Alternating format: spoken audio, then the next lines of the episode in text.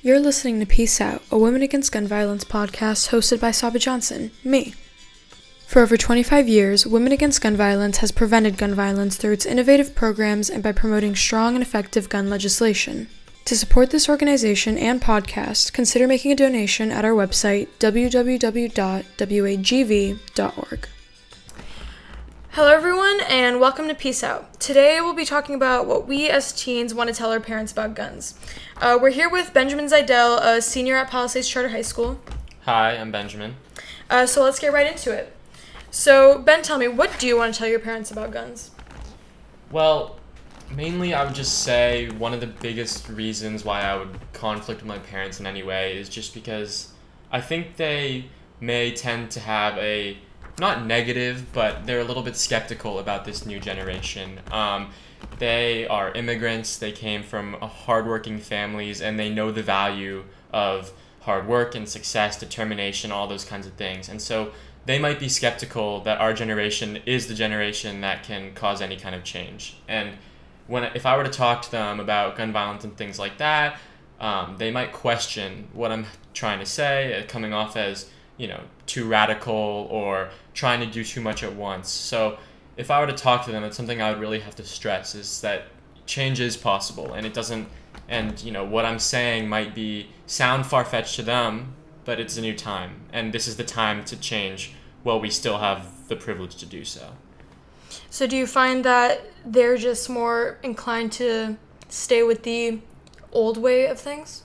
I think the times they grew up in were different and the political climate that they grew up in was different. And so they're used to, yes, a different way of life. And yeah, I think the world is changing right in front of them, and they might not, I don't know if they're not ready to accept what's going on, but at the end of the day, I just don't know. I think it might have, might take them by surprise. And so I don't know if they're ready for, you know, say, the sweeping gun reforms that might come in the next few years, or, um, you know, whatever whatever it may be walkouts at school more activism because i don't think that stuff was around eh, with such magnitude when they were kids. And especially to have their 17 year old son be so active with in regards to gun control i think that that would you know they're, they're a little taken aback i would say. Yeah no i agree. I mean for me with my parents they're they both grew up in a middle eastern country that at a point was torn by violence that they never wanted to have a part in that at some point they had to escape from. Yeah. So I mean, when they come here and they see that every single day, if not maybe twice a day, within like a, a couple hours, there's gun violence happening in this country, it makes them afra- afraid that they escaped for nothing and that they really they came to give make me safe and make my brother safe, but that they failed. And what I want to tell them is that it's not their fault because they couldn't have seen this coming.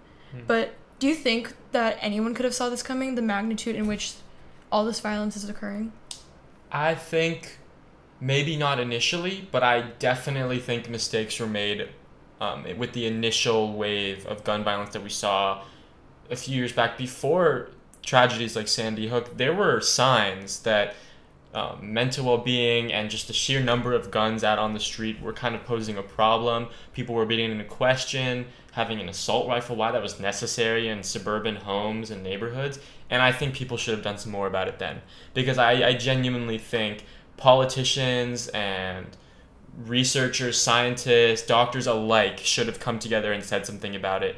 Because, and I heard somebody say this actually just yesterday. It, we need to stop treating it like um, just just calling it a gun control issue because it's actually a health crisis. And I think that's actually a really good way to break it down. Doctors can my parents as doctors I think should have a lot of say in what's going on right now because they do know what's going on both in the minds and the bodies of victims and shooters, et cetera, et cetera. I think it's interesting though with your parents being immigrants and mine that they actually have different viewpoints. I would say my parents, my mom came from Vietnam and her and my father's perspective on the United States is kind of a country where their biggest the biggest thing they have access to is a sense of liberty and freedom. Mm. And that's what my mom got away from when she came from Vietnam. That's what my dad's family got away from when they escaped the Holocaust in Me the too, 40s. Yeah. And And I think when they came here, that's really something that they, they pride themselves on is their sense of voice and liberty and freedom. And so because of that, they are not um, staunchly against taking away every single gun that's sitting in American streets, and they're not taking they're not pro taking guns away from policemen. And obviously, I can't speak to their political beliefs, but they do have some, and they grew up with um, the idea that they would like their own sense of liberty, and so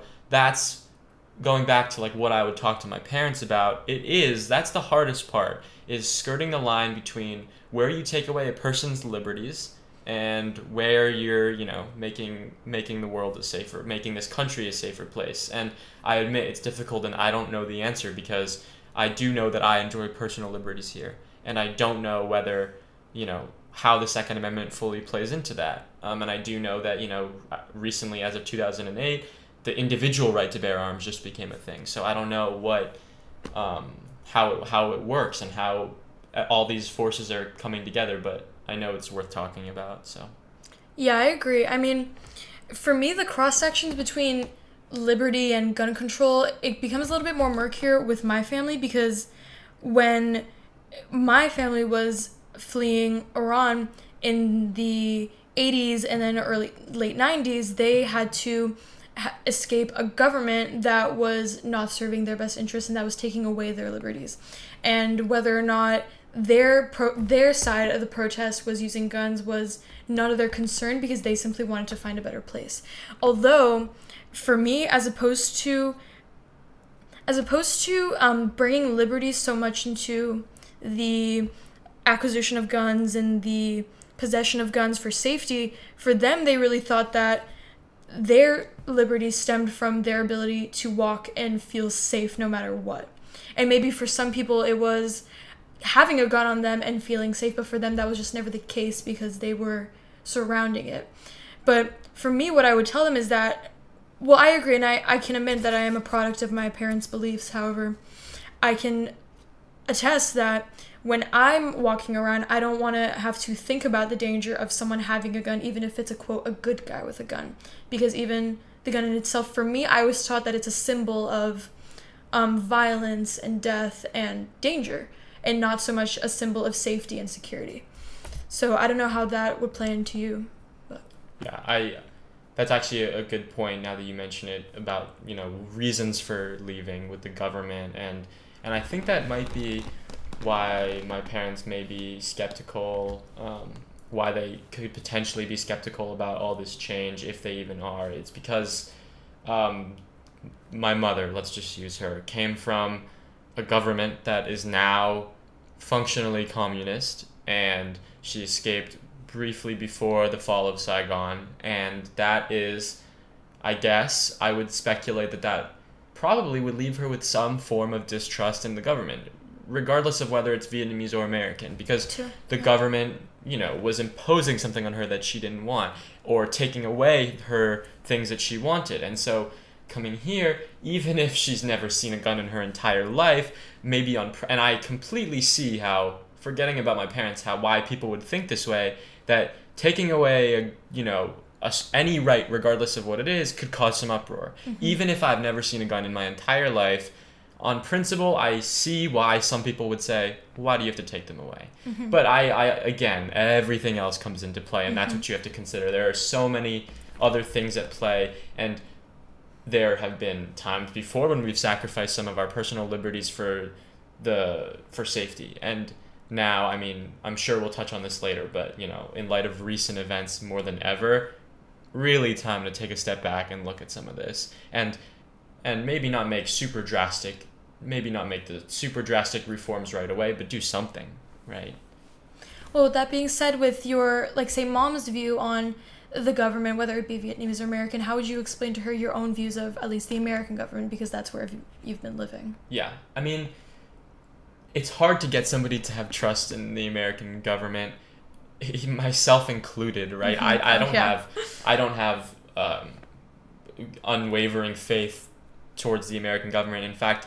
I like to think of myself more as somebody who's always a little bit skeptical because I, am safest that way. Yeah. Um, but you know, if I had to explain it to somebody who really really didn't have any trust, I would maybe tell them to look around, right? Look at their surroundings, and they've been lucky enough to be, in the case of my mother again, to have made it to this country and had a very had to have worked hard, obviously, yeah. but to have product from that oh, yeah. hard work and output that she is proud of. And so clearly something has gone right. And so, you know, if, if it's not all in shambles, then something along the way has been correct. And so I would ask to have a little bit more, you know. Yeah. I don't want to say blind faith, but you look at the past and mm-hmm. see that in the past they've done good things and there's like potential. A precedent. Yeah, and maybe actually now that I think about it on a more on a bigger scale, under t- trying to make my mom understand that the government should, you know, at its core be related to the people. And so if we're saying that we want something, it should be in the government's interest to get that for us. And so really when it comes to distrusting the government, you can really just link that back to like, do you trust the American people? Right. And so I would try to explain to my mom, you know, then I would get into the conversation of, do you trust the American people? And so that's where I think it would end up going. Because in an ideal world, the government should be listening to the needs of its people. I agree. I mean, when I talk to my mom and I talk about trusting the American people in particular and as it relates to guns, for me, I tell her that I don't trust them, not at all. Because whether or not you believe that humanity is intrinsically good or bad or evil or good or selfish or whatever, you're it really I always thought and I would always tell her it depends on the tools that you give them.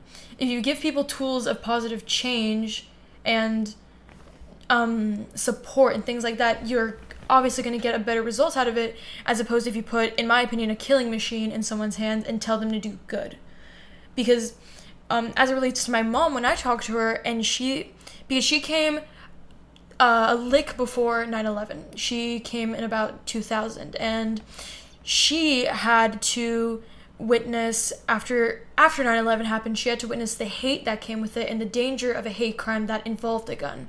That was something that she had to fear and some in the in that fear she passed on to me and that's something i'm still scared of whether it be because i'm muslim or iranian or whatever and so when i think about that and I talk to her and I talk about even like war and foreign policy and after how, you know, the Bush administration invaded Iraq and everything like that and the integral role that guns and violence and things like that played into it, I can see why she's being pulled in a million different directions because she's expected as an immigrant to this country to be thankful of the liberties it's providing to her, but also have to kind of turn a blind eye to the alleged sacrifices that the government has to make at the expense of other people, people that she is in a way closer to if you're talking about ethnic backgrounds, and she has to ask herself what's the price she's willing to pay for liberty. Yeah, I I completely agree.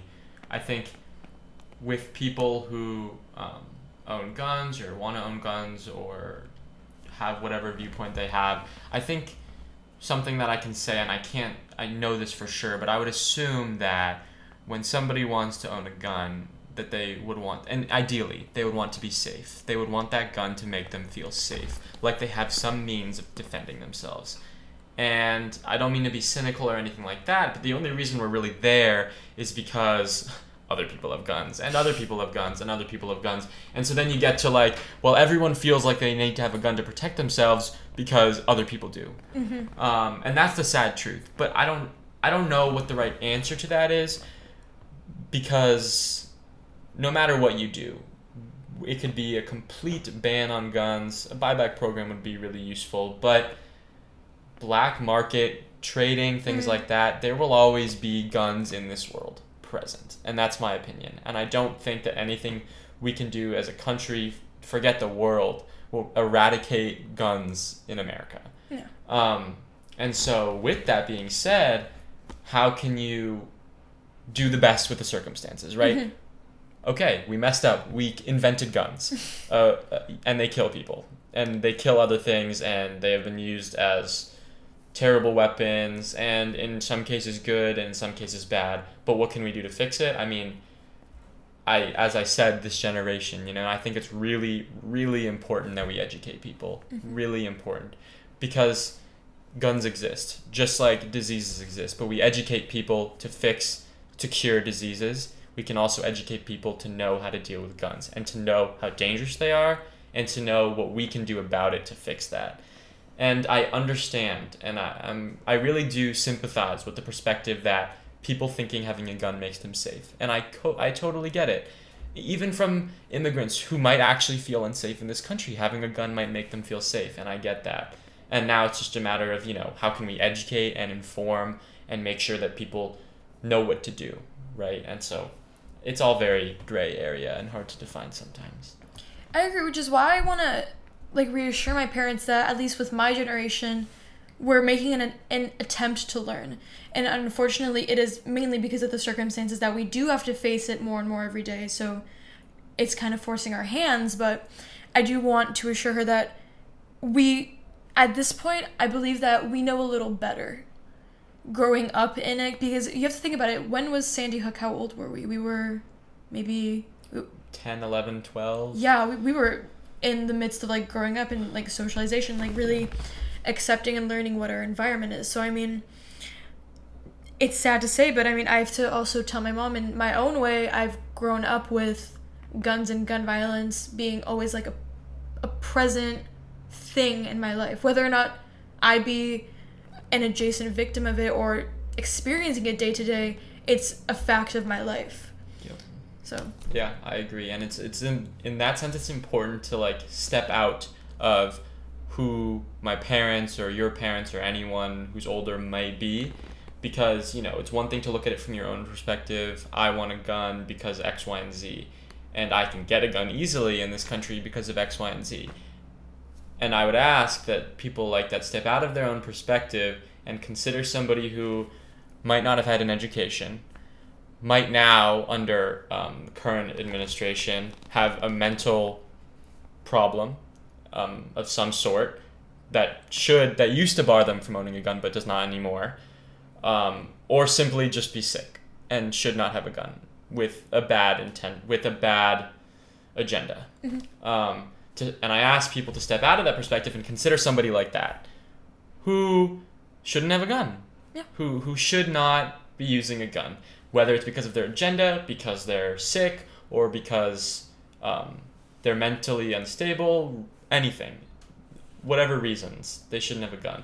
And so when you consider it like that you know you should really it should really click with you. At least it clicked with me that there Yeah. should be more comprehensive gun reform and so, and a much more streamlined process for dealing with it.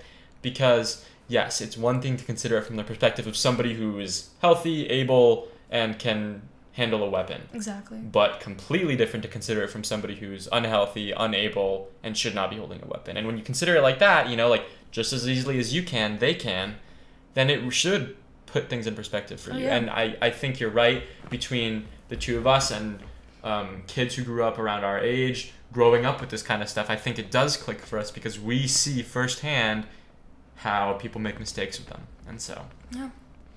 I agree. I mean, it's difficult to honestly have these hard conversations with our parents because it's at this point, given the circumstances and the news and like the news cycle and the concentration of gun violence in that news cycle, to come home and tell your mom and she asks you, Sweetie, what did you do at school? And you say, Oh, we did a shooter drill. And that becomes more common and that becomes more so a fact of life. Same way how you can easily talk to your like how your mother would ask you, "Do you know how to get out of school if someone comes and are planning to do is planning to do something bad?" I want I but I want to tell my parents that I don't want those conversations to be normal anymore. Yeah, that's exactly what I want to say too. Yeah, I I I have no idea how along the path of growing up how that has somehow become so run of the mill to talk about shooter drills and whatever kind of learning you might do at school. I have routes, no escape routes and Yeah. security guards, fences, and IDs on you at all times. I don't know how that became something that I got used to, but it, it is. At I've been at two high schools now, and at each one they had full time security guards as well as I, identification you needed with you everywhere. Um, And that is sad to me. Mm-hmm. And I genuinely think that so many of us, I think including myself, are living in a total state of blissful ignorance about it. Mm-hmm. Where we just put it off, think, I won't be the next school. Um, Yeah. My family won't be the next family that's devastated by something like this. So I don't need to worry about it. Mm-hmm. And from now on, I can just kind of, you know, let it slide. And I, I will admit it. I am, I do that and I like to just put it off. Yeah. But, you know, I'm trying to take steps to make that less normal of a conversation because it's scary. And, you know, I'm sure you've heard and everyone's heard about educate school should be a place for learning and development and things like that. And we all know that this is going against that. So you want everyone I, I have a vested interest in trying to fix that. I agree. I mean, I think being in California, we always thought it could never happen to us because we're California. You know, we're we're the place where if nothing is going, we always. I think at least for me and for my parents, we always thought if if nothing else is going right in the rest of the country, California will be fine. Yeah. But it's unfortunate that with recent events, we've been proved so horribly wrong. And I mean, to think about that, but also to think about how I used to, at least maybe I was concerned about. It's weird to think that maybe in my past, I was more afraid about guns at school than I was just walking around in my neighborhood because I was California, you know, LA, free life, whatever.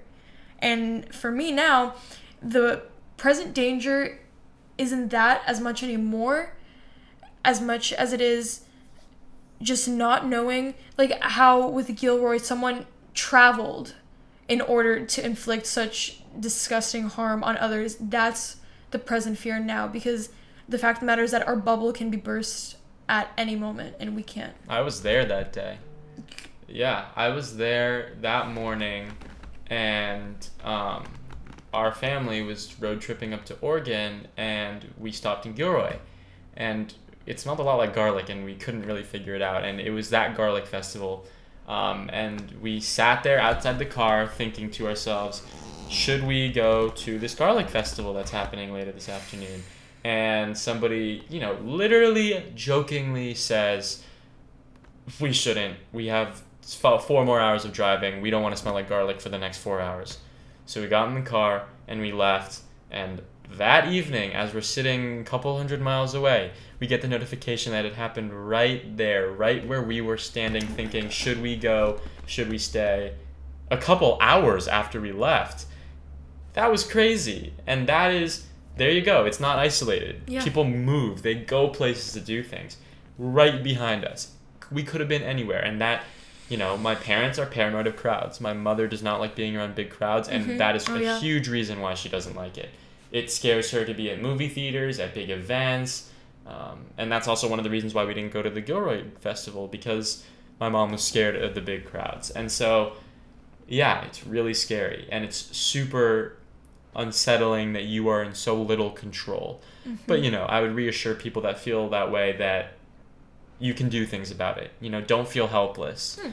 You know, um, research, Yeah. find out ways you can help, things like that. It's Yeah. not all hopeless. For sure. I do agree with that. I mean, which is why, for me at least, I would always tell my parents to vote. You know, Yeah. May, be the be the be the change you want to see, or at least try and create it. Because I mean, especially especially for immigrants, I find that they are often often fleeing from a place where they didn't have the the power to choose or to have a direct say in what's going on, and I think as much as um, there are issues with um, American government and administration and whatever it may be, at least the people do have enough power where they can enact change, which is why I would encourage my parents, of course, to be a part of that. And I mean, think about it. We're almost 18. Yeah, we almost I'll have be that power. voting, So, yeah, yeah, next we're, we're, we're voting in 2020. That's Yeah. it's crazy. But I mean, so when you do travel, whether it's city, state, across the country, or internationally, I mean, is how present are these fears, if at all, given the news? Pretty, pr- I mean, uh, generally I like to try to put it out of my head, but the Gilroy thing was in our family's head all weekend, and all week it was just, we couldn't believe it. Mm-hmm. And so now after that, I think especially I'm much more alert, and like I said, the whole big crowds thing, Yeah. and it's kind of just an omnipresent idea that's always in your head and i think that is so unfortunate For sure. especially as a kid you know i'm still a kid Yeah. why do i have to worry now about being the victim of a mass shooting um, and you know more questions to ask like why in america where i'm normally so lucky and so glad to be in this country Yeah. why now am i scared and i wouldn't be in any other country um, yeah but i also feel i think more scared honestly at home going to school every day because Mhm. school now is you know a hotbed for Yeah. people who think it's a good place to go and attack and i think that i'm sometimes scared at school especially when we do like the active shooter drills Mhm. that unsettles me too so it's kind of everywhere It is. I do agree. I mean, also for me, really, I just like when, as a girl growing up, you know, you're always taught never walk alone, never walk alone at night because God forbid someone may attack you or something might happen to you. And I think now with recent news, my my mom has even told me, you know, now someone might have a gun, which is 10 times worse, 10 times more dangerous, 10 times more lethal. And so now, on top of having to worry about being attacked because I'm a girl walking around at night and, you know, I'm, I'm small, I'm not that big or tall or heavy or anything like that, I have to worry about that too. Which is, and you know, there's some things pepper spray can't solve, hmm. which kind of sad and yeah but it's true and it's just another thing that i have to think about but also when i talk to my parents because they obviously grew up in a different time in a different decade a different era because we ha- when you think about it we have to deal with like the 24 hours news cycle. In like a blink of an eye like no one's talking about it. At one point it's like this huge spam yeah. and like bombarding of like information like attention and um just awareness. And then just in a blink of an eye it dissipates until it happens again. Mm-hmm. Whereas you know in the 70s and the 80s if news happened it was the news for weeks days Right. weeks whatever like up until like the 90s right. And now it's just not like that anymore. And i think that's part of the reason why us as kids we're just slightly more apathetic. Yeah, I I agree. We're just used to this blitz of information, and we see it so often on our screens and the media that we see, and it, we just it it's become destigmatized for us. oh yeah. Um, but I also think the media has presented a whole nother demon on its own with the whole um, presenting of shooters because basically, as we Oh, just I saw in the last week, we had one pop up and it goes all over the news, and then within a couple days, there's another one that pops up, and that's all over the news.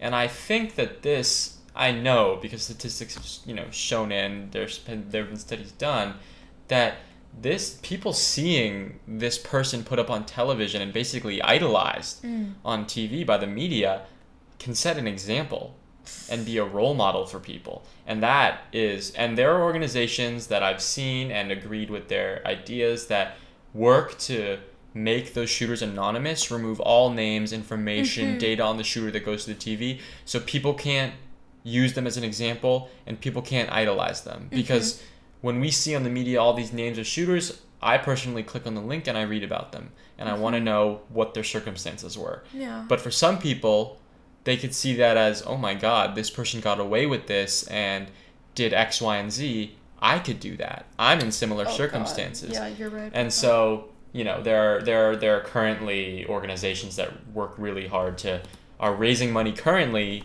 today to this day to get to anon to make those people anonymous. I agree. I mean, yeah, because it's also unsettling when my parents ask me, why do you know so much about them?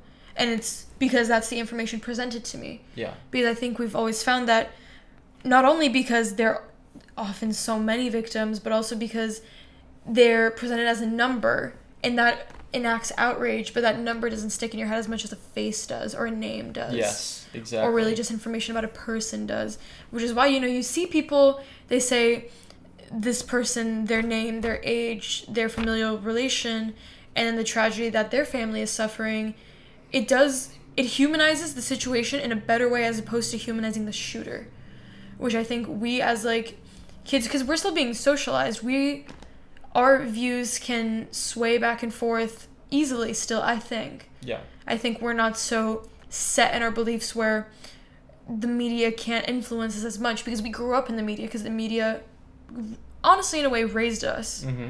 which is unfortunate and i know parents definitely don't want to hear that but but it, it is the truth and although it's given us some good things it, it's also given us to also kind of intrinsically trust the media in Yeah. a way you know you Yeah. go through your feed whether it's instagram or snapchat and you see something and you kind of usually trust it yeah, that's why we have the whole fake news thing now. It's Exactly. just like you don't even against your better judgment exactly. Yeah. yeah. So I mean, I don't know what. To, I, so when it comes to that, I don't know what to tell my parents when they're expressing their own concern about how I'm viewing things because they know I'm afraid and they know I'm extra careful now and that I'm just in general more vigilant about any circumstance that could involve a gun. But I mean, I can't. I can't imagine that they're not concerned about how I'm consuming this information. Yeah, yeah, I agree. And you know, I guess it's always been my parents' beliefs that the more well read I am and the more I'm up to date with the news, the smarter I'll be. But I do think the news is n- not perfect. It is not a Mhm. perfect system of delivering us information, and you know the way it's being presented for us two pretty standard kids who are very well read. It com- we're just gaining information. We're yeah. just picking up. We're just processing Mm-hmm. for other kids this is this could plant the seed of an idea Yeah. so that's the problem and yeah you know there it's tough to fix that Also, with that being said, with the present the presentation of like media and news, I mean, then there's like the partisanship that goes into it, which is why like I think we as kids like, is because I think our parents or at least like maybe kids whose parents aren't immigrants and grew up in the American system for decades upon decades, and I think I think now at least maybe it's the same, maybe it's different. I think that in the past people um, maybe whether it's the older millennials or the baby boomers, they really stuck to their party and they really ingrained themselves into it and they ingrained their beliefs and kind of aligned themselves, which is why I would encourage other kids to tell their parents to put aside the partisanship because I just don't think that's the issue. mm-hmm. yeah I, I i don't i also don't think it should be a partisan issue either i think we will never get anything done if we and that is the way this country works and that's fine we have two main political parties and that's how we um, enact legislation and make change but we will never get what we want done unless people come to some sort of common consensus about Mhm. this um, and there are a lot of other issues going on right now which i also agree should be dealt with the same way but now in particular right now this last week um, Mm-hmm. with El Paso and the other Mhm. shootings that happened. It is why can't we come together not as people of different political parties, but more so as people who understand life and death? Because Yeah. inherently, we all understand life and death. We know that life is a good thing, and Mhm. I mean, correct me if I'm wrong, but death is not always the best thing. Um, and so that's going on. So why do we not want to fix the cycle of death?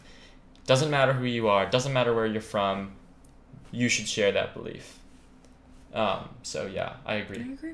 I yeah, I mean, I agree. I, I would you would think that's a pretty common consensus or idea, but you know, as we see it now, not as much as we would want it to be. Yeah.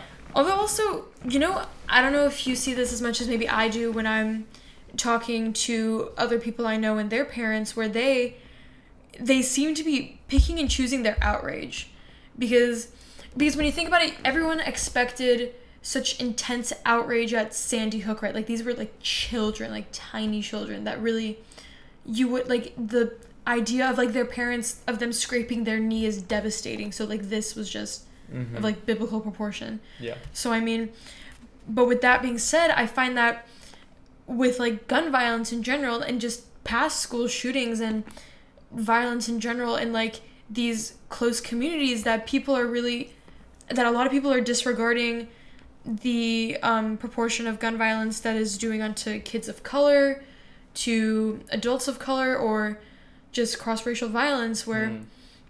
they're kind of disregarding the significance of it where they don't pose it as a gun issue but rather as a race issue or just anything like that and i think that's also the problem why we still have so many gun deaths because we're not framing these problems under the umbrella it should be in my Yeah. opinion Yeah, you're right, and I don't. even I haven't considered that as much. Um, but I agree. I think uh, I did a research something once about um, under pri- under funded neighborhoods and you Mhm. know frequently. In LA's case that happens to be neighborhoods of color. Yeah. um, in South LA and East LA and I actually think um, I could be wrong on this study but that you know there are obviously higher rates of gun violence there. And I actually think that they there are systems that essentially funnel the guns through the area and Oh, d- are much less vigilant about patrolling guns there. And that's why there's so much gun violence. And you're right i think it, it does fall into a bigger umbrella. And you're right it, it frequently is just oh race relations or this is a race problem but this is a race problem because gun violence made it so. And this is these issues are interlinked and we, and we need to address them not one by one and not consider it like oh first we do this then we do this but like really look at the overarching problems that gun violence is causing. And yes true you're right in these neighborhoods of color and low income neighborhoods and problems like that where gun violence is more prevalent um, for whatever reason Yeah. again i mean like for you um neither of us live in south or east la and uh, we kind of grew up in generally the same area for most of our lives i mean when you walk out of your house whether it's to walk your dog or to go to school or to just walk to a place to eat or to see a friend like do these fears of gun violence pass through your mind or is it just not a present thing for you I think I'm I'm lucky enough to say that it is not a fear that crosses my mind when I walk my dog or drive to lunch um, close to my house, and I, don't think it crosses my mind. In fact, it very rarely has. Yeah. But I, I again I think that is the case because I've grown up in a neighborhood that is relatively affluent and I've been lucky enough to do so and so I don't have to worry about those kinds of and I feel like I don't have to worry about those Yeah. kinds of things. And again that that's my privilege and I am very lucky to have that. But but that's me. Yeah. So you know um, I don't know how you feel but maybe possibly you and I could answer this question one way and say oh, we're not really that afraid. Whereas somebody living not in West LA could have a completely different response because for them going outside at a certain time could be a matter of life or death. Yeah. Of being afraid of being shot regardless of who it's by Yeah. um, someone in their neighborhood or law enforcement.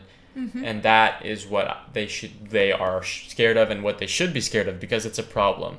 And so yeah i mean to make to answer your question no i'm not i'm not personally scared when i leave but that doesn't mean i can't see why other people would be. And i can Oh, and i think you know and i and i sympathize with them and i want to do something about it not because i'm in a bad situation but because other people are and that's not fair Yeah, um, I mean, relatively the same. I mean, the neighborhood I live in, it's simple, it's quiet.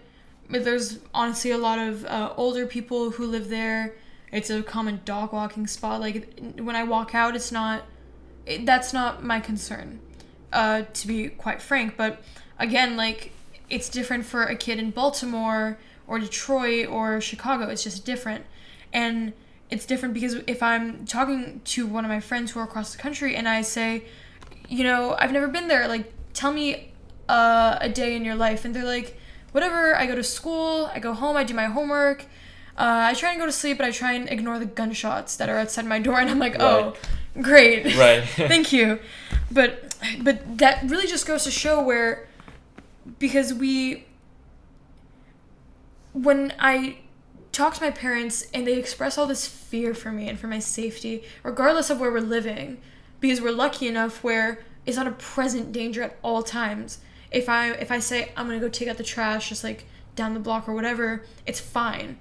They don't have to remind me to stay safe. They just, they're just like cross look both ways before you cross the street, and that's that. right So I mean, when I talk to my parents and I and I tell them I'm not that afraid when I'm in my little bubble of just residence, I don't want them to think that it's me being blissfully ignorant or refusing to deal with a pressing problem, but it's just really again, like you said, like an acknowledgement of your own privilege and doing so that using that to benefit those who do not have that. Right. Yeah, completely agree. it's it's it's really about having a, a healthy dialogue um, Yeah. at the end of the day, and it's it's and we can be guilty of this as kids sometimes who are really steadfast in our beliefs and really strongly believe certain things. We can be guilty of not listening. But I really think at the end of the day, you can have whatever solution you want. I have heard so many different solutions to the gun violence problem. Um, I just went to a meeting yesterday where 25 people shared the solutions, and each and every one had a different solution, ranging from making the gun, sh- the shooters anonymous, to having an amendment that repealed the second. Um, and regardless of what you feel is the right solution, you just have to talk about it with Mhm. your starting with your parents, who might disagree with you, who might agree. Um, starting with your school, something local, but knowing that dialogue is what's going to fix this. People need to be talking more about it. It needs to be, sadly, it has to be the topic of conversation because otherwise we'll forget. And that's what we, it, we were on a trend of forgetting, and look, this has brought us back to reality. So we got to deal with it. Absolutely. Um, and with that being said, we're out of time, but I'm really okay with ending with that. Thank you for having me. Of course, thank you, Benjamin, for being with us, and peace out, everybody. You have been listening to a Women Against Gun Violence podcast hosted by Saba Johnson. For over 25 years, Women Against Gun Violence has been working to prevent gun violence through both its innovative programs and strong and effective gun legislation. To support this organization and podcast, consider making a donation at our website, www.wagv.org.